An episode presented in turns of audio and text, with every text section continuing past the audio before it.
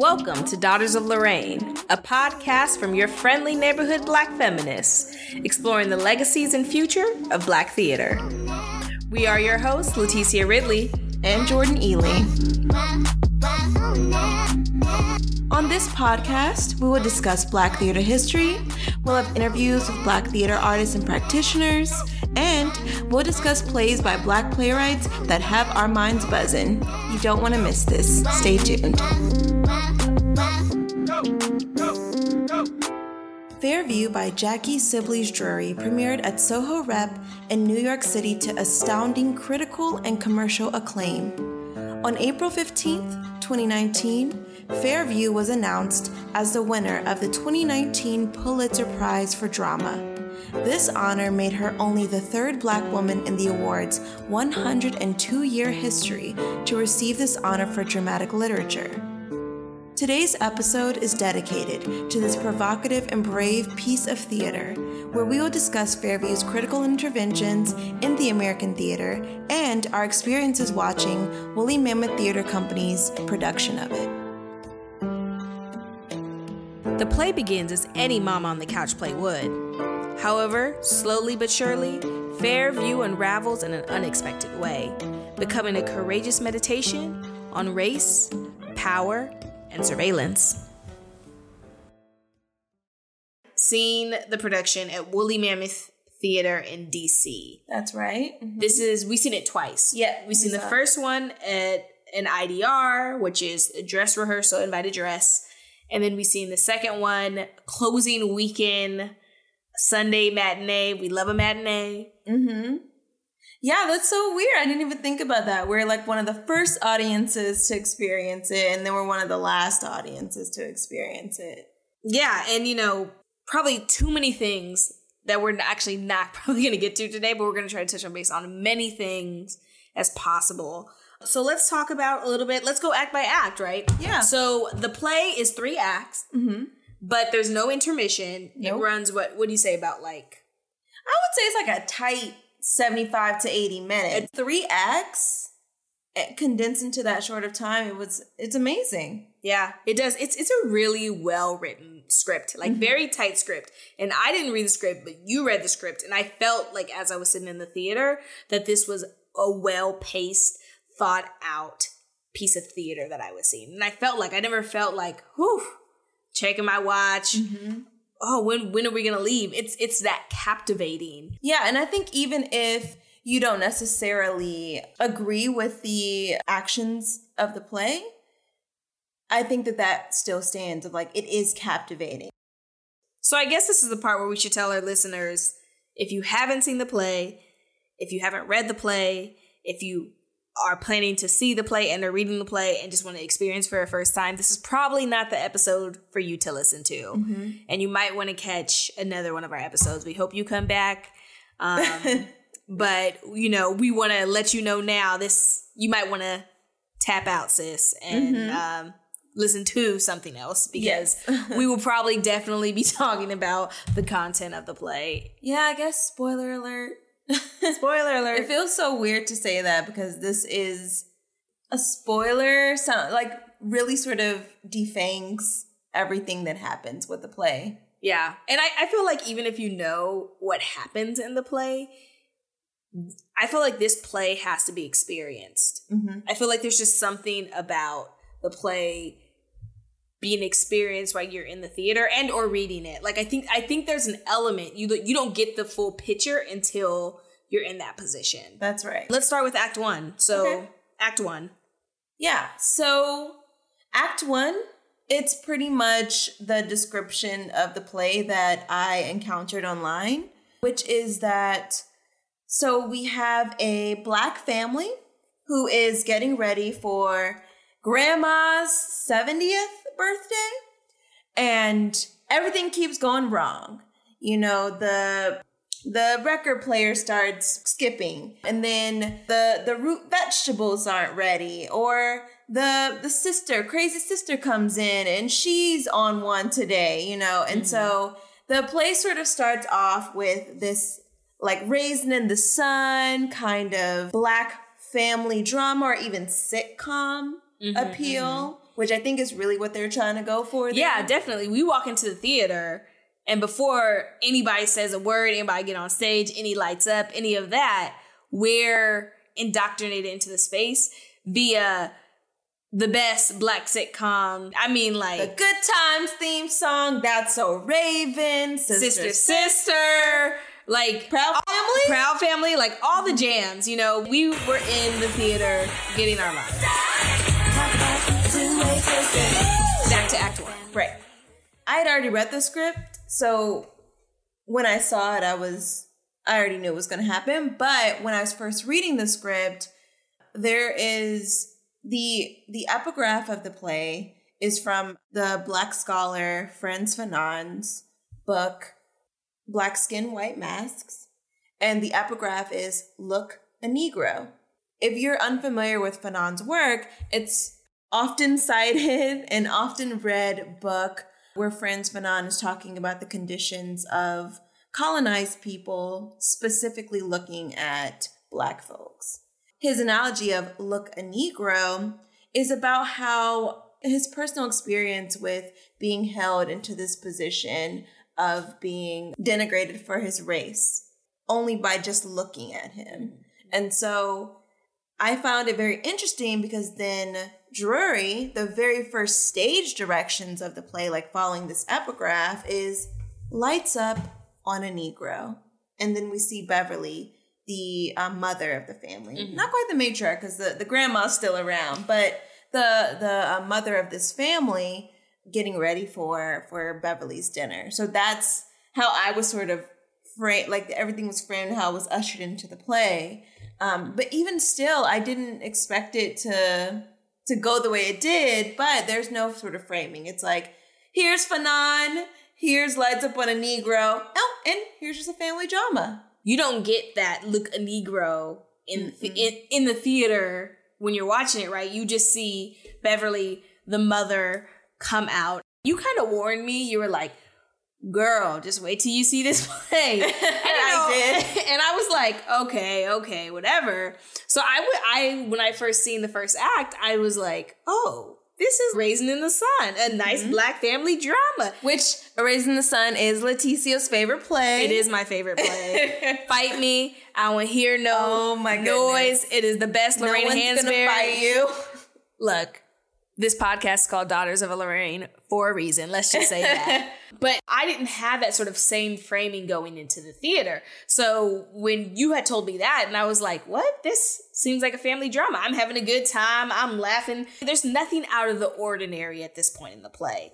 The family is really just any typical family regardless of racial signifiers i would mm-hmm. say like like a typical black middle class family i yes. think that's important is is this is not representing all black families everywhere this is representing a particular type of black middle class and i think there's a way that people would will overlook the first act it seems so normalized what's happening that we'd be like, okay, let's get to the good stuff in act two and act three where things really just start shifting.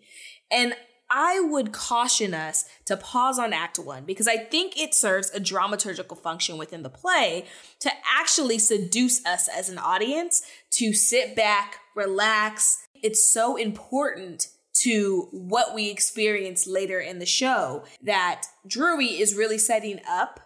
This is how the family acts outside of a gaze or an interruption from other folks. Right, exactly. And I think it also sets up important information about these characters. Like Beverly is the sort of um high-strung housewife.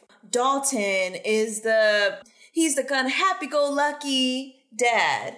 And the aunt Jasmine is this sort of like how do I describe it? I would say she's like the fun loving yeah, aunt with true. like no children that you can talk about mm-hmm. your deep dark secrets that you can't talk to your mom about. Which is exactly what Keisha does with her whole idea of I may not want to go to college right away. Can you help me usher in that conversation with my mama?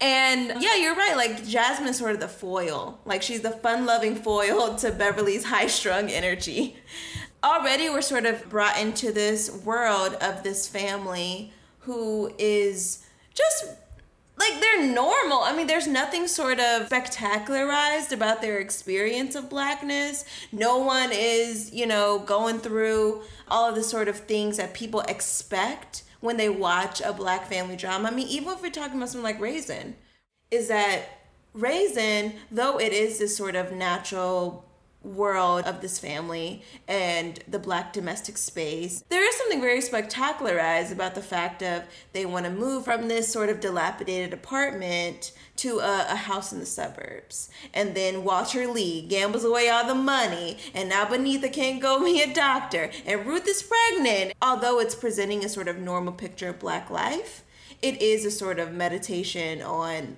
the spectacularized like ways that they're experiencing quotidian experiences of blackness versus I feel like in the 90s, what we got with a lot of these sitcoms was this sort of normalized American black family. Like you said, not overlooking Act One is really important because the break for Keisha happens there. You want to talk about that a little bit? That break. Yeah. So there's this part where Beverly and Jasmine and, and Dalton even join in on this dance where they're talking about Beverly and Jasmine's mother, how she would dress up in this white outfit with gold studs and a golden turban and do this dance on her birthday every year. And and while the three adults are, are sort of enjoying each other's company and dancing and remembering this very, you know, funny moment, Keisha gets into the spotlight where she talks about like I love my family, but there's something that's like quite missing. And that to me is like that first signal to the audiences or at the time when I was reading it that there's something there's something different about this narrative. And I kept thinking about that when I was watching the play of like wow like what is she signaling to? What does she feel? What is it that she does she feel someone watching her? So let's talk about the audience factor because in act 2 that's when things get a little fishy and this notion of audience really becomes a central part of the play. So act 2 we have reset basically the play. The action on stage that was in Act One is repeated, but this time we don't hear the actors speak. Instead, there's like these voiceovers of these four disembodied figures answering the question of if you could be any race, what would it be? I think the interesting thing that happens, which I believe is a directorial choice because I don't remember that being sort of explicitly part of the script, is that the the sort of transition between act 1 and act 2 there's like it's completely a blackout on the audience. And then there's like a kind of like a storm sound and I, then like I thought it was I thought it was like um like switching the channel to go with the sitcom framing that it had before the play even That's started. True. Like, oh, we're changing the channel or like you have control or someone has a, has control over what they're watching or seeing or looking at. That's true. But I guess if it's not apparent, I think my my bigger point of that is it's sort of signaling to like there's a rupture that happens and even though it's simply changing a channel, which many of us do a lot, it still is this idea of like I feel like it, it sort of gave a horror aesthetic to the to the entire production, right? That it wasn't just changing the channel, it was like there's something that shifts here. Mm-hmm. Regardless of you know either changing the channel or like this horror aesthetic is I think that what Drury is definitely trying to do is signal to the audience, like you said, that like there's a shift that's about to happen. Drury mentions that she was reading Simone Browne's Dark Matters, mm-hmm. but essentially looks at the condition of blackness as a key site through which surveillance is practiced, narrated, and resisted. So she was talking about how she was thinking about these notions of surveillance. That is so interesting to me, and maybe this is a, a podcast episode for a future um, episode. The idea of black playwrights being so informed by like these largely theoretical works is something that I feel like is worth exploring at some point in the future. But anyways, I think that the idea of surveillance is something very interesting because we're led to believe that the the figures in the second act are white folks and that they are simply watching the episode. Like, who are these people? I think that's something that I've been questioning since I've both read and saw the plays. Like, who are these four white people? Why are they involved with this scene? What are all these sort of ways of looking that that Drury is contending with in Fairview? Yeah, and I think when I'm trying to think of my experience of it. Initially, I was like, it seems it was a little like unorthodox to me originally watching it and watching like the same thing happen mm-hmm. and like mm-hmm. having these voiceovers where they just seems like they're having conversations and not necessarily for me them watching didn't come until the moment where Beverly passes out. Mm. And they said, "Oh, she's about to pass out. She's about to pass out." And then like we understand that they've actually been watching this family the entire time. Mm-hmm. And what I think is so interesting about that is that they're still able to watch watch in anonymity. They are and this is a directorial choice directorial choice is that they're shadows on the wall. Like there's no specificity to who they are. All we have is their voice in these shadows, mm-hmm. which I think is such a brilliant directorial choice. Mm-hmm. The use of like the shadows and like the staging with um, the actual actors on stage with the shadows and how at moments it felt like they were responding to each other and that certain dialogue would sync up to the reactions of the actors on stage. I just thought so smart, adding such an, a, like another element to the script. Yeah, and you know, I want to give reverence to um, Stevie Walker Webb, who was the director of this production, because that it was directed brilliantly, I would say, and even when I, I remember remarking this to you when, I, when we saw the invited dress rehearsal of like how closely matched it was with the script.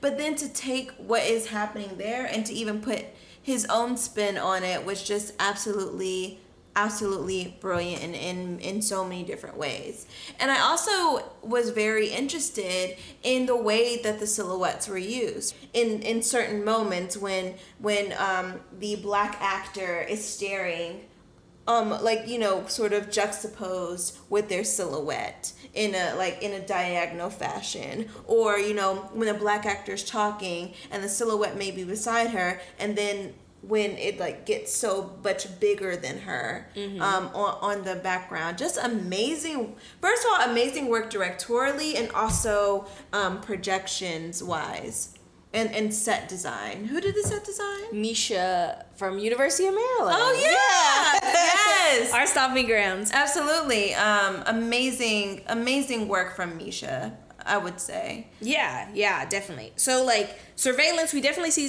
themes of surveillance, mm-hmm. looking, gazing in the in the second act. I think this really brings us to the final act where stuff hits the fan. So, act 3 this is when the play really gets into another realm of, of the world. And, and and this is kind of where most people are are um are writing their think pieces and and and that's where fairview gets its notoriety i would say. So what happens in act three is that we have a convergence of what happens in Act One and Act Two. And so we continue on with the black family that we've been following along with this entire play, but slowly but surely, the white characters from Act Two show up in in this in the black family sitcom. So, for example, um, Suze, who is sort of the white, progressive woman who loved Mabel, her her black nanny from back in the day, appears as the grandmother.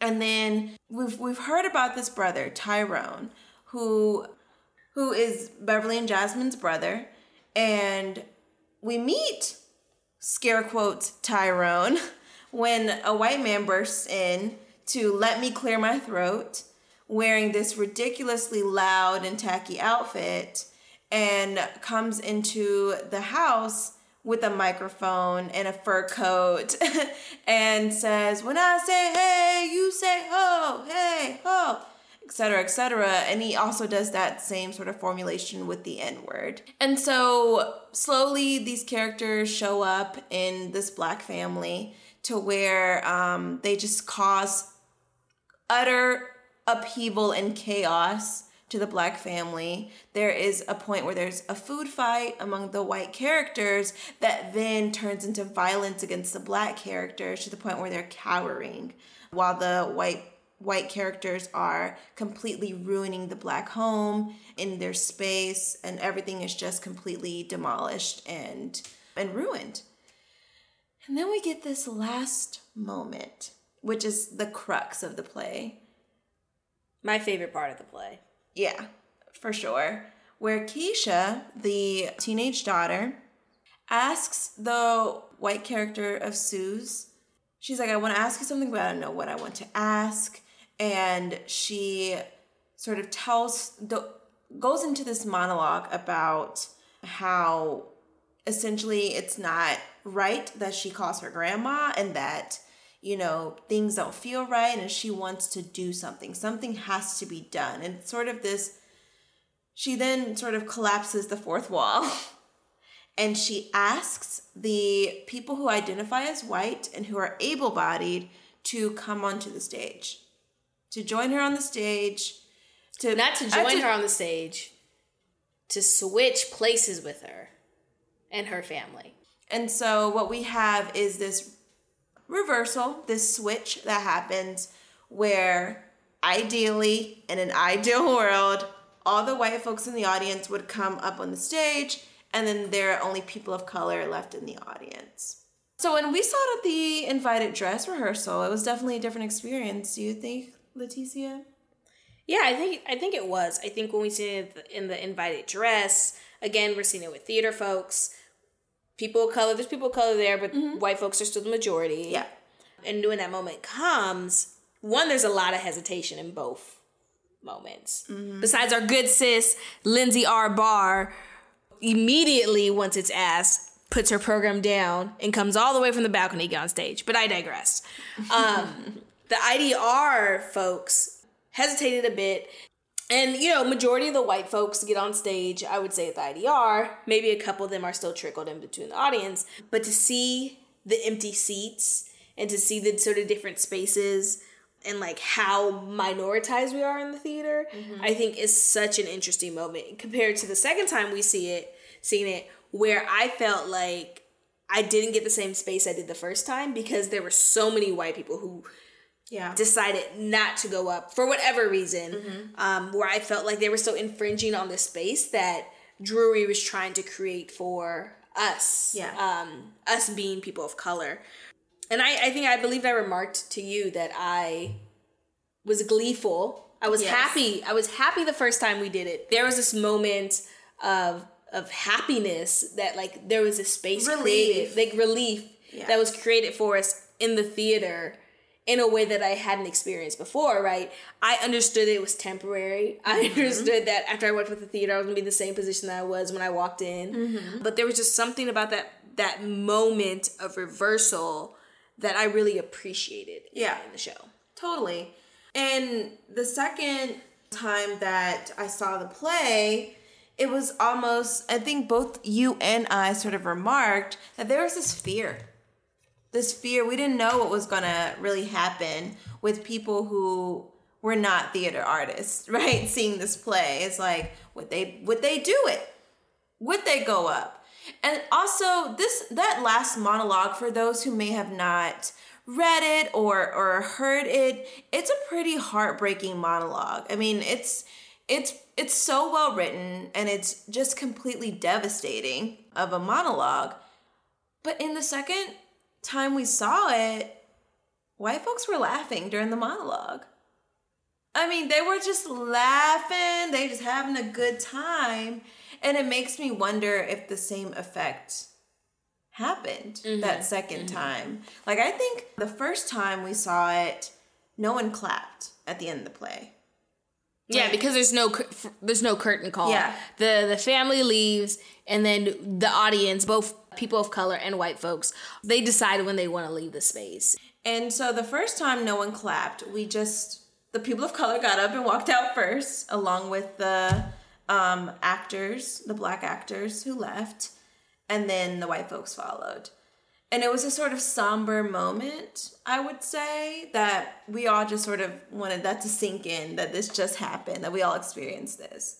Versus the second time we saw it, people clapped for her and the speech. Yeah, yeah.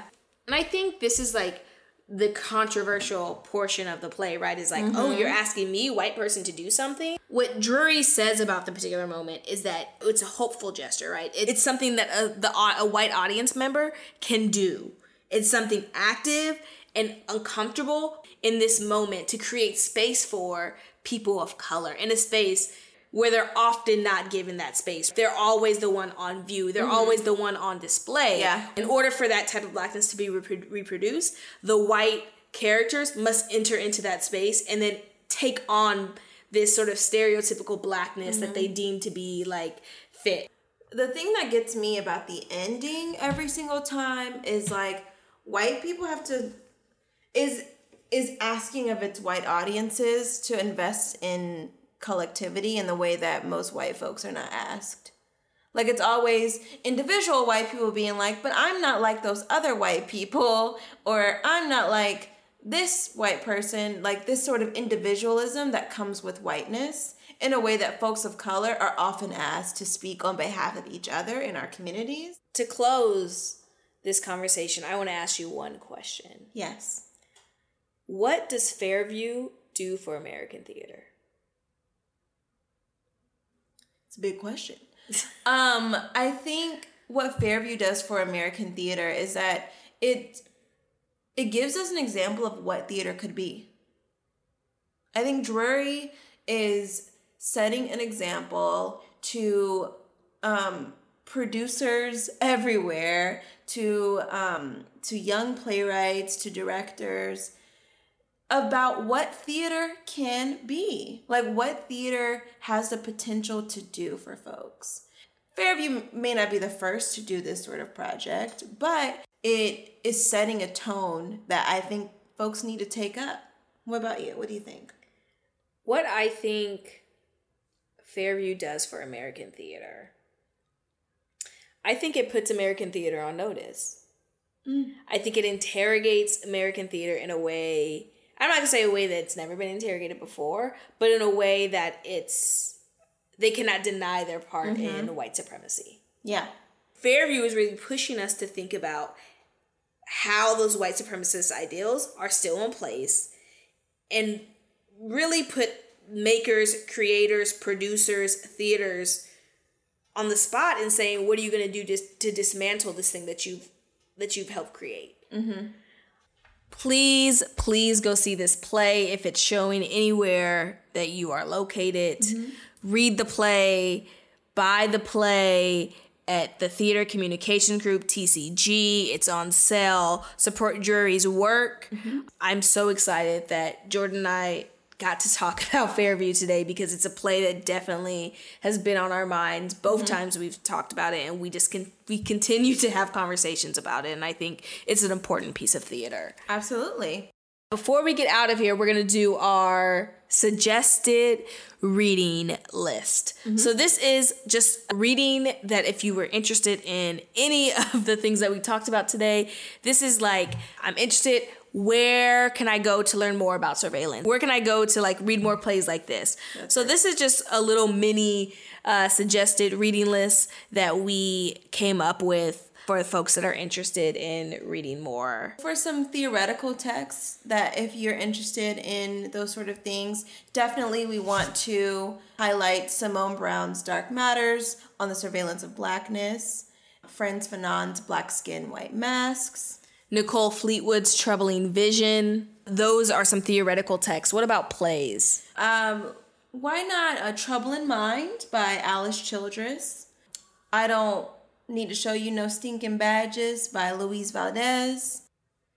And I would say The Shipment by Young Jean Lee. Mm.